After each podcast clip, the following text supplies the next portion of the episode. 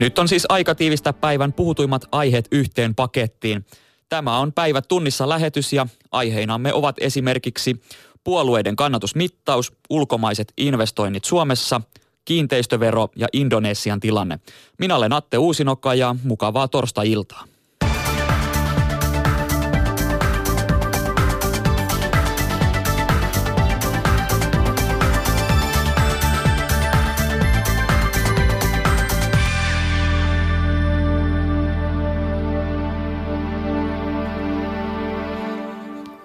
Ylen uusin puoluekannatusmittaus julkaistiin tänään. Demarit on kasvattanut suosiotaan ja on kärjessä 22,6% kannatuksella. Nousua on peräti 2,3 prosenttiyksikköä. Sitten tulevat kokoomus 18,9% kannatuksella ja keskustan lukemat ovat 17,6%. Vihreiden alamäki jatkuu. Kannatus on 11,6%. Kristillisdemokraattien suosio oli syyskuussa 4,1 ja RKP:n 3,7%. Tutkimusta varten haastateltiin 2400 suomalaista. Uusimmasta puoluekannatusmittauksesta keskustelevat vihreiden puheenjohtajan sijainen Maria Ohisalo, keskustan varapuheenjohtaja Katri Kulmuni ja Turun yliopiston eduskuntatutkimuksen keskuksen johtaja Markku Jokisipilä. Minkälaisia trendejä tästä kyselystä on nähtävillä? Jokisipilä aloittaa. No, selkeämpänä trendinä erottuu tietysti demarien kannatuksen vahvistuminen. Nyt tuo ikään kuin mittauksen tulos alkaa näyttää siltä, kun mitä perinteisesti on totuttu, että se Suomessa näyttää, että siellä selkeästi yksi noista suurista puolueista on jonkinlaisella etumatkalla ja siellä muut tulevat sitten jonkun verran jälkijunassa. Eli nyt tuo demarien lukema, niin se alkaa olla vähän siihen suuntaan, mihin puolue on perinteisesti tottunut. Ja tämä on tietysti se trendi varmaan, mitä demarileirissä ainakin yritetään tästä eteenpäin voimistaa ja pitää yllä. No, kuinka pahoilta mielestäsi luvut näyttävät keskusta ja vihreiden kannalta?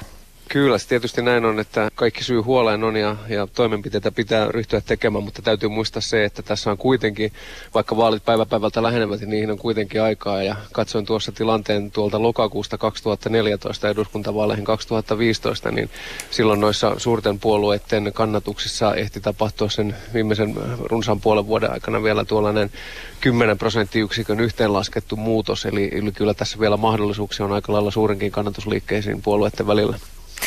Keskustan Katri Kulmuni, keiden kannatusta keskusta on nyt menettänyt, ainakin näissä gallupeissa? Aika monesti käy niin, että keskustan kannattajat ehkä enemmänkin jäävät kotiin ja ovat pettyneitä siihen, että jos ei ole ollut sitä, mitä ovat odottaneet. Että en usko, että keskustalta on varsinaisesti valunut äänestäjiä toisaalle, mutta semmoista uskovahvistusta omiin äänestäjien selvästi tarvitaan, koska ei tietenkään haluta kolmannelle sijalle jäädä. Eli mököttävät kotona. Ja ehkä siinä voi olla tietenkin sitä, että pääministeripuolue suurimpana kantaa aina koko hallituksen vastuuta ja ottaa tuulessa ja tuiskussa niin kuin kaikki iskut vastaan. Ja sitten siellä selän takana on vähän enemmän tuulen suojassa. Että meillä on varmasti vienyt aikaa se, että on päästy myös asentoon seuraavasta ja tulevaisuusasioista, koska iso uudistus on vielä valitettavasti kesken. No, kannatuksen hupenemisen syyksi on myös sanottu, että hallituksen politiikka on ollut kokoomuslaista. Yhdytkö tähän näkemykseen? No, aina kun keskusta tekee keskusta oikeistolaisessa hallituksessa, niin tämä on se syytös. Ja sitten toisaalta, kun ollaan punamulta hallituksessa, niin tulee vähän erilaisia syytöksiä. Mutta kyllä esimerkiksi viimeisen budjettiriihen päätökset siitä, että pienimmät vähimmäispäivärahat nousee 80 €. Erittäin suuressa määrin, mitä köyhän asia, joka on keskustalle ollut aina tärkeää. Kysytään tähän väliin ihan lyhyesti Markku Jokisipilältä. Viekö kokoomus tätä hallitusta? En halua lähteä sellaista väittämään, mutta tuo on sinällään historiallisesti ihan totta, että perinteisesti keskustahallitus yhteistyö kokoomuksen kanssa on syönyt nimenomaan keskustan kannatusta ja se on perinteisesti ollut tällainen jonkin verran vaikea tilanne ja kyllä tässä voi katsoa, että koko vaalikauden aikanakin, varsinkin tässä nyt sitten viimeisen vuoden parin aikana on ehkä käyty sitten sellaista keskustelua tuosta keskustalinjasta, että onko tämä perinteinen alkiolaisuus ja pienen ihmisen asia pysynyt riittävästi mukana näissä talouspoliittisissa uudistuksissa. No sitten katsotaan vihreiden tilannetta. Maria Ohisalo, vihreät oli vuosi sitten syyskuussa Suomen toiseksi suurin puolue. Ylen gallupissa ja luku oli 17,8, nyt 11,6. Mikä mielestäsi on vienyt kannattajilta uskon teidän puolueeseen? No tietysti se, että me pidetään ilmastonmuutosasiaa esillä viimeiset 30 vuotta vähintään. Ja se, että eihän tämä asia ole suomalaisen politiikan keskeisintä kärkeä. Puhutaan helposti työllisyyspolitiikasta, taloudesta, ihan keskeisistä asioista myös meille. Mutta me ajatellaan, että ne on välineitä sille, että me kaikki ihmiset voidaan paremmin. Ja ollaan tuotu paljon esille sitä, että ehkä tässä kun mainittiin, että suuri uudistus, viitaten esimerkiksi varmaan soteen, niin ajattelen, että ne suurimmat uudistukset on kyllä edelleen tekemättä. Maanantaina pitäisi tulla kansainvälisen ilmastopaneelin IPCC:n raportti siitä, että vuonna 2040 ollaan tultu jo siihen lämpenemisen tasoon. Mutta oletko todellakin sitä mieltä, että se, että te puhutte ilmastonmuutoksesta, on vienyt teiltä kannatusta? Ei vaan tarkoitan sitä, että ehkä niin kuin työmarkkinakysymyksissä esimerkkinä emme välttämättä pääse esille niin selvästi kuin tietyt vaikka vasemmistopuolueet. No entä nämä kaiken maailman kohut, missä te olette tarponeet viime aikoina? Eilenhän taksimatkojen ja asumisjärjestelyjensä vuoksi julkisuudessa ollut Jani Toivola ilmoitti, ettei enää asetu ehdolle ensi kevään vaaleissa. Toinen vihreitä koskeva uutinen eilen oli, että lainsäädäntösihteeri Aino Penna sen mielenilmaus Finnairin koneessa menee syyteharkintaan. Ja sittenhän ovat tietysti nämä puheenjohtaja Aaltoon liittyvät vanhemmat kohut. Niin miksi te olette tällaisessa kohujen kierteessä? No on ollut paljon sellaisia asioita, jotka tulee niin kuin politiikan agendan ulkopuolelta ja sitten syö sitä politiikan agendaa. Sitä, että me päästäisiin puhumaan siitä, että tehdään Suomeen koulutuksen kunnianpalautus ja palautetaan niitä miljoonia, jopa miljardia, joka koulutuksesta on leikattu. Eikö niin, kuitenkin?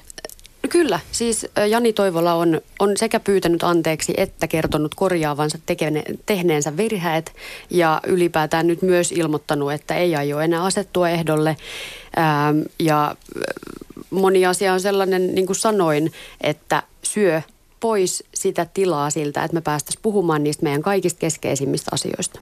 Keskustelijoina vihreiden puheenjohtajan sijainen Maria Ohisalo, keskustan varapuheenjohtaja Katri Kulmuni ja Turun yliopiston eduskuntatutkimuksen keskuksen johtaja Markku Jokisipilä, toimittajana Päivi Neitiniemi. SDPn puheenjohtaja Antti Rinne patistaa Sipilän hallitusta neuvottelupöytään työntekijäjärjestöjen kanssa ilman ennakkoehtoja. Ylen mittauksessa SDP on vahvistanut asemiaan suosituimpana puolueena. Kokoomusjohtaja Petteri Orpo uskoo, että SDPn etumatka on vielä kurottavissa kiinni. Eduskuntavaaleihin on aikaa enää puolisen vuotta ja suurimman oppositiopuolueen SDPn kannatus on vahvassa nousussa. Ylen mittauksessa SDPtä äänestäisi runsaat 22, kokoomusta vajaat 19 ja keskustaa runsaat 17% kyselyyn vastanneista. SDPn puheenjohtaja Antti Rinne on tyytyväinen. Me ollaan tehty paljon yhteiskunnallisia aloitteita liittyen koulutuksen polkuun 2030 ja vanhempainvapaisiin tai perhevapaisiin ja sosiaaliturvaan. Ja mä luulen, että nämä kaikki vaikuttaa tällä hetkellä siihen, että ihmiset alkaa nähdä, että tuossa on joukkue, jolla on visio 2030-luvulle. Mikä on teidän hallituspohjatoiveenne? Käydään nyt vaalit. Yhtään ääntä ei ole vielä kallupen pohjalta annettu. Riidat työmarkkinoilla satavat kannatusta demareiden laariin. Hallituksen kaavailut irtisanomissuojan heikentämisestä pienissä yrityksissä ovat johtaneet mielenosoituslakkoihin. SDPn Rinne opastaa hallitusta neuvottelupöytään. Minun mielestäni tässä pitäisi löytää nyt ulospääsy, ja se ulospääsy tulee sillä, että istutaan neuvottelupöytään, haetaan se ratkaisu ilman ennakkoehtoja. Kokoomuksen puheenjohtaja, valtiovarainministeri Petteri Orpo tunnustaa haasteet, mutta luottaa menestykseen kevään vaaleissa. Isoa kuvaa katsoen, niin mä olen tyytyväinen siihen tilaan, missä Suomi on ja miten mennään eteenpäin. Mä luotan, että tällä hyvällä työllä ja sitten kun aikanaan päästään oikeasti sinne vaalitaistoihin, kun kerrotaan siitä, että mitä aiotaan ensi kaudella tehdä, niin kyllä se siitä kääntyy. Vihreiden kannatus on pudonnut alle 12%. Sijaispuheenjohtaja Maria Ohisalo ei osaa sanoa, milloin puheenjohtaja Touko Aalto palaa sairauslomalta takaisin töihin.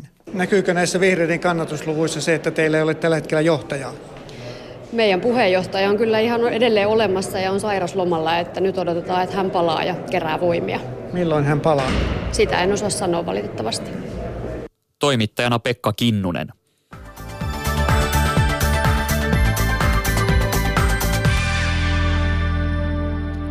Suomi houkutteli lähes 200 ulkomaista investointia viime vuonna ja tahti on ollut ylöspäin. Suomi onkin ollut suorien investointien suhteen jo monta vuotta pohjoismaista kärkeä investointien lukumäärän puolesta. Tämä ilmenee konsulttiyhtiö EY:n tekemästä raportista, joka siis kertoo, että Suomi on pohjoismaisessa vertailussa kärjessä jo 6. vuotta. Mitä tämä käytännössä meille tarkoittaa ja mistä tämä johtuu? Tilannetta kommentoi Invest in Finlandin johtaja Antti Aumo. Mä näen, että siinä on kaksi tasoa. Toisaalta Suomi on hyvin luotettava, vakaa toimintaympäristö, loistava infrastruktuuri. Täällä on hyvin helppo harjoittaa liiketoimintaa. Mutta sitten toinen taso on tämä Suomen maailmanluokan osaaminen. Ja siinä on kaksi elementtiä. Toinen on se, että yritykset kaikkialla hakee nyt innovaatioita. Ja Suomi on maailman innovatiivisin kansa. Ongelmanratkaisukyky on meidän DNAssa. Ja samaan aikaan koko maailma on digitalisoitumassa. Ja Suomi on digitalisaation supervalta. Ja nämä yhdessä tekee Suomesta tällä hetkellä siis Euroopan maailman mielenkiintoisimman paikan yrityksille juuri nyt. Mm-hmm.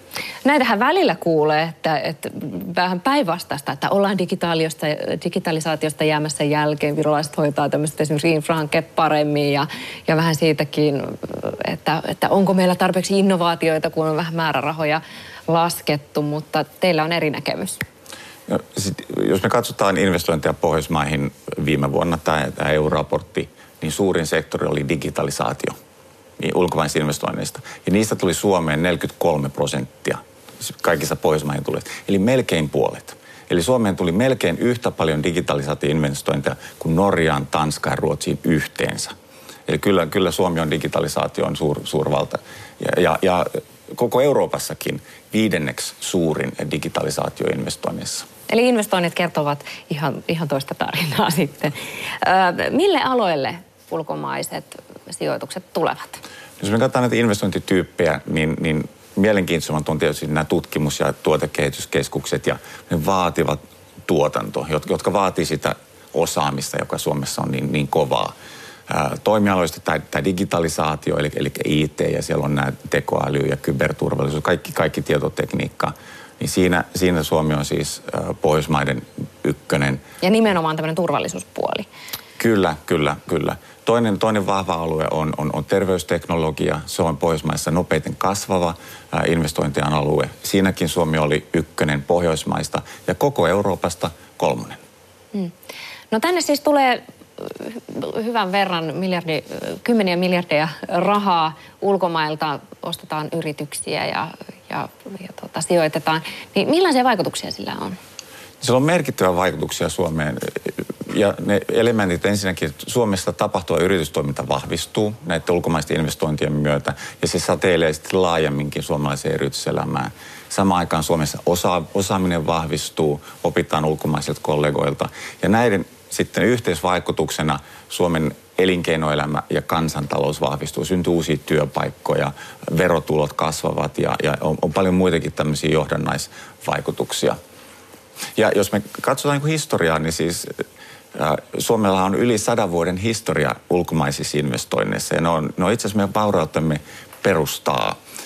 Että semmoiset henkilöt tai firmat kuin Enso Gutzeit ja Finlayson ja Karl Fazer, kaikissa on ulkomaalaistaustaisia investointeja. Ja Suomi näyttäisi tänä päivänä aika erinäköisiltä, jos näitä investointeja ei olisi aikoinaan tehty.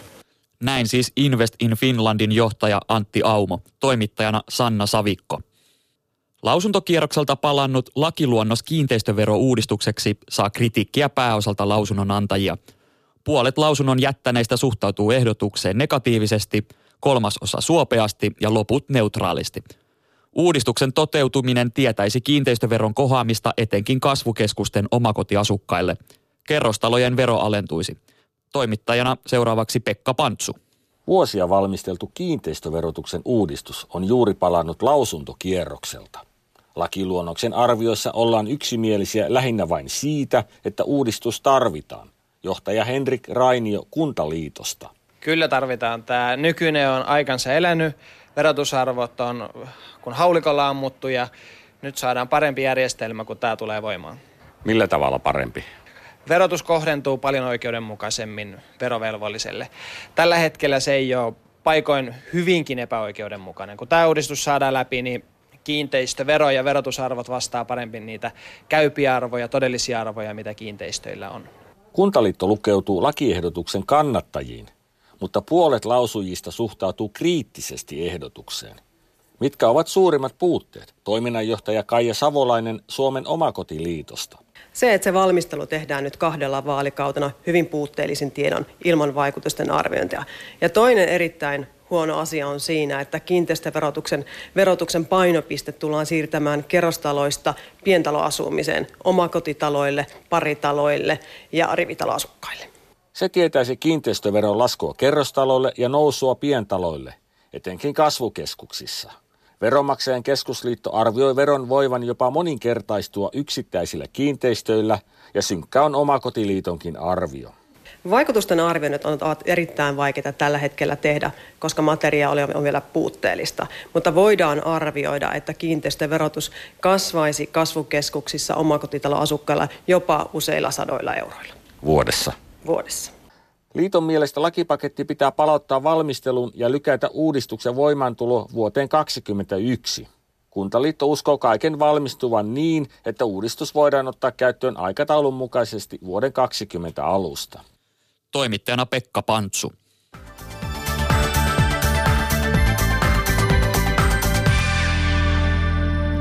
Sitten ulkomaille. Kansainvälinen apu pääsi tänä aamuna vauhtiin luonnonkatastrofin koettelemassa Indonesiassa. Sulavesin saarelle on lähtenyt myös suomalaisia avustustyöntekijöitä. Uhrien etsintä ja pelastustyöt jatkuvat. Paluun rantakaupunkiin iski maanjäristystä seurannut tsunami viime perjantaina. Pelastustyöntekijät kohtaavat suuria vaikeuksia maanjäristyksen ja tsunamin tuhoalueella. Tsunamin mukanaan tuomat romu- ja mutamassat hidastavat merkittävästi raivaustöitä ja avustustarvikkeiden kuljetuksia hädänalaisille. Näin kertoo SPR:n kansainvälisen katastrofiavun päällikkö Andreas von Weissenberg. Hän myös arvioi, että jälleen rakennusoperaatio saattaa kestää 2 vuotta tai pidempäänkin. Indonesiassa ainakin yli 1400 ihmistä on kuollut perjantaisen maanjäristyksen ja tsunamin vuoksi. Palun kaupungissa oli myös toimittaja Kirsi Krauli, joka kuvailee tilannetta seuraavanlaisesti. Tilanne on aika lailla, rakennukset romahtaneet. Seurasin aamulla pelastustöitä Roa Roa hotellissa keskellä Palun kaupunkia. Ja se oli sellainen 4 vuotta sitten rakennettu hotelli, jonka piti olla ihan maanjäristyksen varma. Ja se on aivan murskana. Ja nyt vielä 6 päivän jälkeenkin sieltä etsitään yhä 20 ruumista ainakin. Ja nämä työt edistyvät todella hitaasti. Mä olen just tullut alueelta tämän Palun ulkopuolelta, ihan tällaista tämän Palun kaupungin, joka on 350 000 ihmisen kaupunki, niin sen laitamilta. Ja siellä itse asiassa ei pelastajia näy oikeastaan ollenkaan. Siellä oli sellainen valtava mutavyöry. Maa nousi, muuttui sellaiseksi mutavelliksi ja siihen mutavelliin on kadonnut jopa ihmisiä, pudonnut siihen ja tavallaan maa aukesi ja vei mennessään paljon ihmisiä ja rakennukset liikkuivat 100 metrejä paikkoiltaan pois. Se näky on hyvin järkyttävä ja siellä ei oikeastaan ole apua lainkaan tällä hetkellä. Eli ihmiset ovat eri puolilla tätä Palun seutua hyvin vaikeassa tilanteessa. Ja tällä hetkellä mä olen täällä lentokentällä. Ja täällä ihmisiä odottaa lentokentän ulkopuolella pääsyä koneisiin ja pois täältä Palusta, koska täällä ei ole tarpeeksi ruokaa eikä vettä, täällä ei ole polttoainetta eikä täällä sähkötkään toimi. Tässä lentokentän kupeessa on telttaleirejä, jossa ihmiset odottaa joko apua tai pääsyä pois tältä alueelta. Olet siellä liikkunut ja myös keskustellut paikallisten kanssa. Voitko vähän kuvailla heidän tarinoitaan? Roa Roa hotellin kupeessa istui nainen, joka on ollut siellä joka päivä viime perjantain jälkeen, jolloin hän oli hotellissa miehensä, lastensa ja vanhempiensa kanssa. He olivat menossa hääjuhliin lauantaiksi, mutta sitten perjantai-iltana tapahtui tämä valtava maanjäristys ja käytännössä hotelli murskaantui. Hän oli itse siellä loukussa vähän yli tunnin ajan ja hänet sitten saatiin ikkunasta pelastettua, mutta hänen miehensä kuoli, hänen lapsensa ja siskonsa selviytyivät, mutta hänen vanhempansa ovat yhä siellä hotellin raunioissa Ja hän tulee joka aamu, kun pelastustyöt alkaa ja odottamaan, istuu siinä hotellin kupeessa ja odottaa uutisia. Hän sanoi, että hän ei halua lähteä ennen kuin hänen vanhempansa löytyvät, jotta koko perhe voi lähteä sitten palusta takaisin kotikaupunkiinsa. Juuri äsken tuolla alueella, jossa tuo mutavelli on vienyt taloja ja ihmisiä mennessään, ihmiset olivat myös hyvin lohduttomia ja sanovat, että on täytynyt yrittää pärjätä tavallaan ilman mitään, koska mitään ei ole. Ja siellä ei todellakaan niin kuin näkynyt niitä pelastustyöntekijöitä enää. Ja yksi semmoinen vanhempi mies kertoi, kuinka hän ja hänen perheensä oli pelastautunut talon katolle. Ja sitten se talo tavallaan surppasi tässä mutavellissä satoja metrejä pois paikalta, niin hän sanoi, että sellaiset ihmiset, jotka olivat päättäneet lähteä juoksemaan siinä maan päällä, menehtyivät, mutta ne, jotka niin kuin pystyivät esimerkiksi nousemaan katolle ja liikkumaan sen tavallaan sen mutajoen ja mutavirran matkassa sitten pelastuivat. Onko siellä mitään toiveita eloonjääneiden löytämisestä tässä vaiheessa?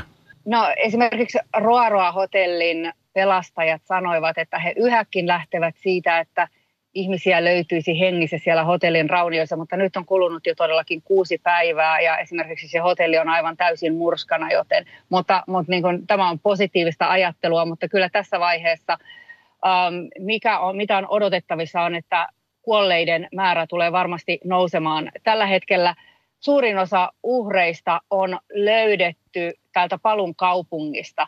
Ja kuitenkin tämä maanjäristys ja tsunami koskettivat koko tätä aluetta, jossa on paljon enemmän väkeä. Joten kun nämä pelastustyöt pääsevät kunnolla käyntiin myös syrjäisillä seuduilla ja kun sinne päästään, niin tämä uhriluku tulee varmasti aika dramaattisesti nousemaan. Indonesiasta Kirsi Krauli. Tom Kankkonen haastatteli. Ranskassa 60 ilmanlaadusta huolestunutta ympäristöjärjestöä ja joukko lääkäreitä on nostanut poikkeuksellisen kanteen maan hallitusta vastaan. Järjestöt vaativat 100 000 euron päivittäisiä korvauksia, jos hengitys ilman pienhiukkaspitoisuuksia ei saada Ranskassa kuriin. Kanne on jatkoa Euroopan unionin ilman saasteita koskeville oikeustoimille. Anna-Stiina Heikkilä raportoi Pariisista. Pariisin asukkaat ovat valitettavan tottuneita paksuun ilmaan. Ilmansaasteet yskittävät ja huolestuttavat, sanoo pyörällä Seinäjoen rantaa viilettävä Batist Obati-niminen nuori näyttelijä.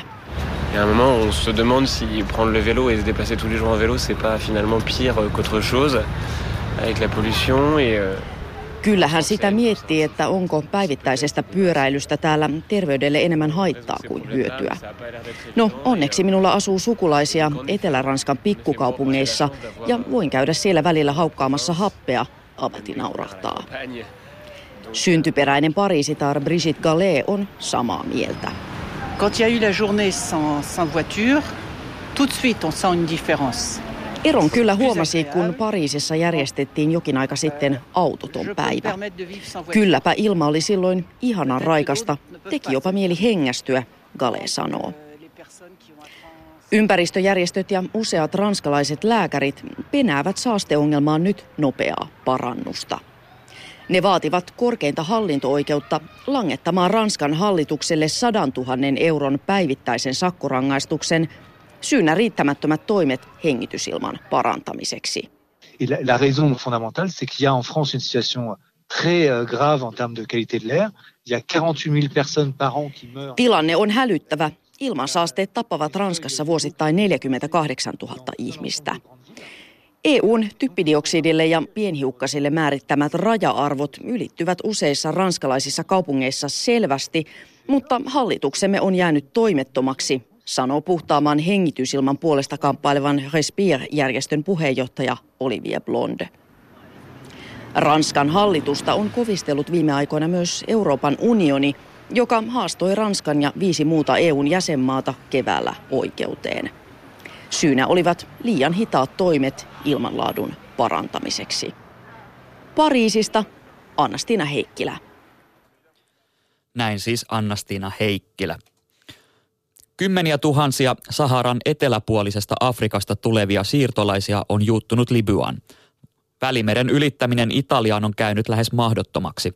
Nigeria ja YK ovat palauttaneet noin 4000 nigerialaista kotimaahansa. He kertovat tarinoita Libyan orjamarkkinoista. Yle tapasi yhden Nigeriaan palautetuista. So I was stuck at Libya. I was kidnapped. So I was sold to an Arab man. Pari vuotta sitten Eimos lähti Nigerian Benin Citystä kohti unelmaansa Eurooppaa. Hänen kuorma-autossaan 7 kuoli matkalla Saharan halki, pahin oli silti vasta edessäpäin. Arabiengit kidnappasivat Eimosin Libyassa ja parin vuoden aikana hänet myytiin 4 orjamarkkinoilla eri liigoille. So we are dying in my present. I even took food from someone that was dead. I took from his mom because he was dead. I have to eat the food. Jotta selviäisin hengissä, jouduin kerran syömään kuolleen ihmisen ruuat, kertoo Eimos. Leirissä elimme leivällä, ihmisiä kuoli koko ajan. Eimos ja muut orjat laitettiin pakkotyöhön pelloille. Varsinainen tulonlähde liigoille oli silti rahan kiristäminen omaisilta. As number is swinging, they will put the electric stuff on your anus and as you are talking, they will be hearing it. So you'll be shouting, then your parents will be listening to your voice and asking who is on the line talking, then you'll be the one saying, Mommy, it's me. He pakottivat minut antamaan vanhempieni puhelinnumeron. He soittivat äitini numeroon ja laittoivat samaan aikaan sähköjohdon peräaukkooni. Huusin ja tärisin sähköiskuista, kun äitini kuunteli langan toisessa päässä, Eimos kertoo. Äiti myi suvun talon maksaakseni vapaudestani. Sitten minut myytiin seuraavaan leiriin Libyassa.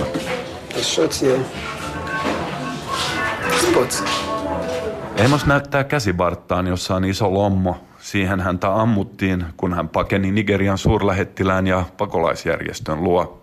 Hänen ruumiissa on myös useita tulikuuman rautakangen jättämiä arpia.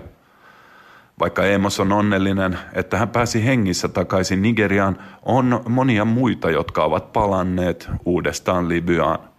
Nyt on muodostunut myös uusi reitti kohti Marokkoa, josta pyritään Espanjaan. Tämä on seurausta siitä, että Italia on käytännössä estänyt pakolaislaivojen pääsyn Libyasta Italiaan.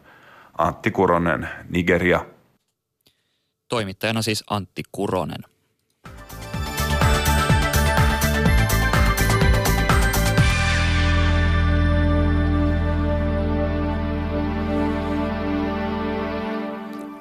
Sitten takaisin kotimaahan. Raahen kultakaivos Pohjois-Pohjanmaalla avataan uudelleen. Kaivos ehti toimia tämän vuosikymmenen alkupuolella vain reilut 2 vuotta, jonka aikana se ajautui ongelmiin jätevesien ja kannattavuuden kanssa. Nyt johdossa on uusi omistaja, joka uskoo, etteivät vanhat ongelmat toistu. Kirsi Karppinen jatkaa. Kullan tuotanto aiotaan polkaista Raahen kultakaivoksella käyntiin vuosien tauon jälkeen jo tulevaan jouluun mennessä. Tavoitteet ovat korkealla. Kaivoksen nyt omistava kanadalainen Nordic Gold suunnittelee tuottavansa Raahessa 2000 kultakiloa vuodessa.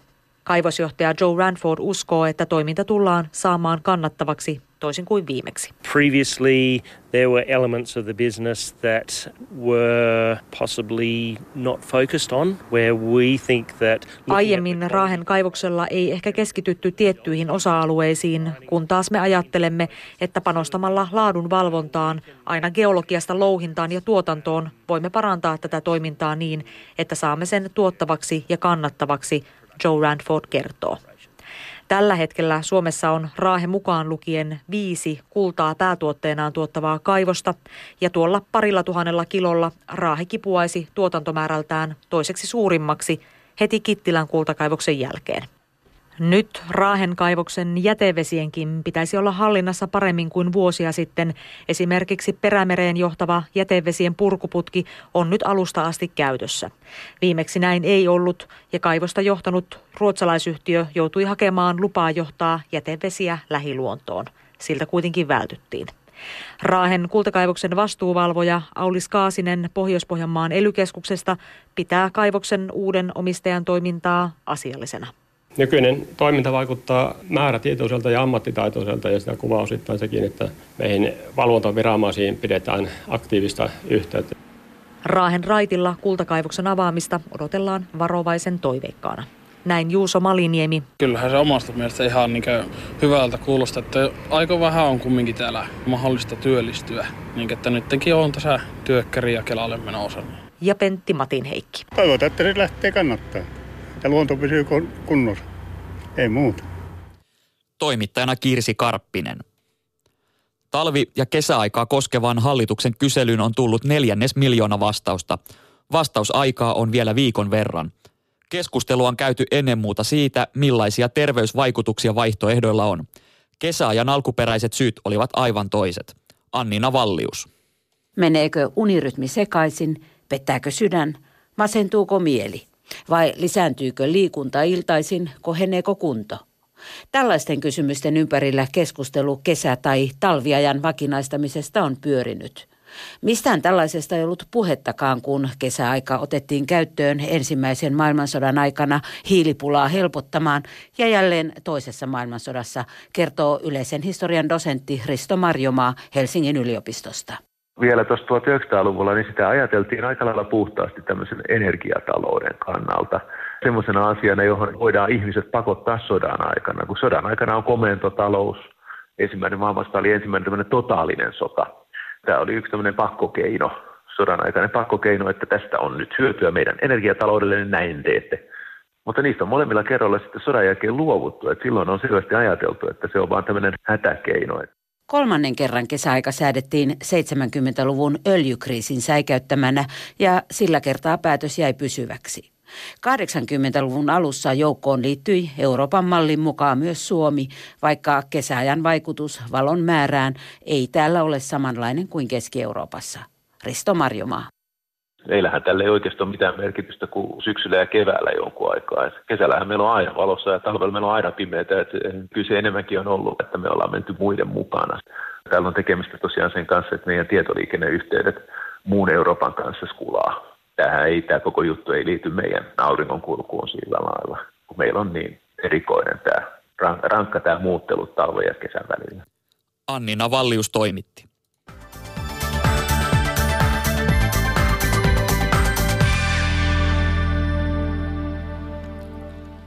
Näin saatiin päätöksen tämä torstai-iltainen Päivä tunnissa -lähetys. Minä olen Atte Uusinokka ja toivotan teille oikein mukavaa torstai-illan jatkoa.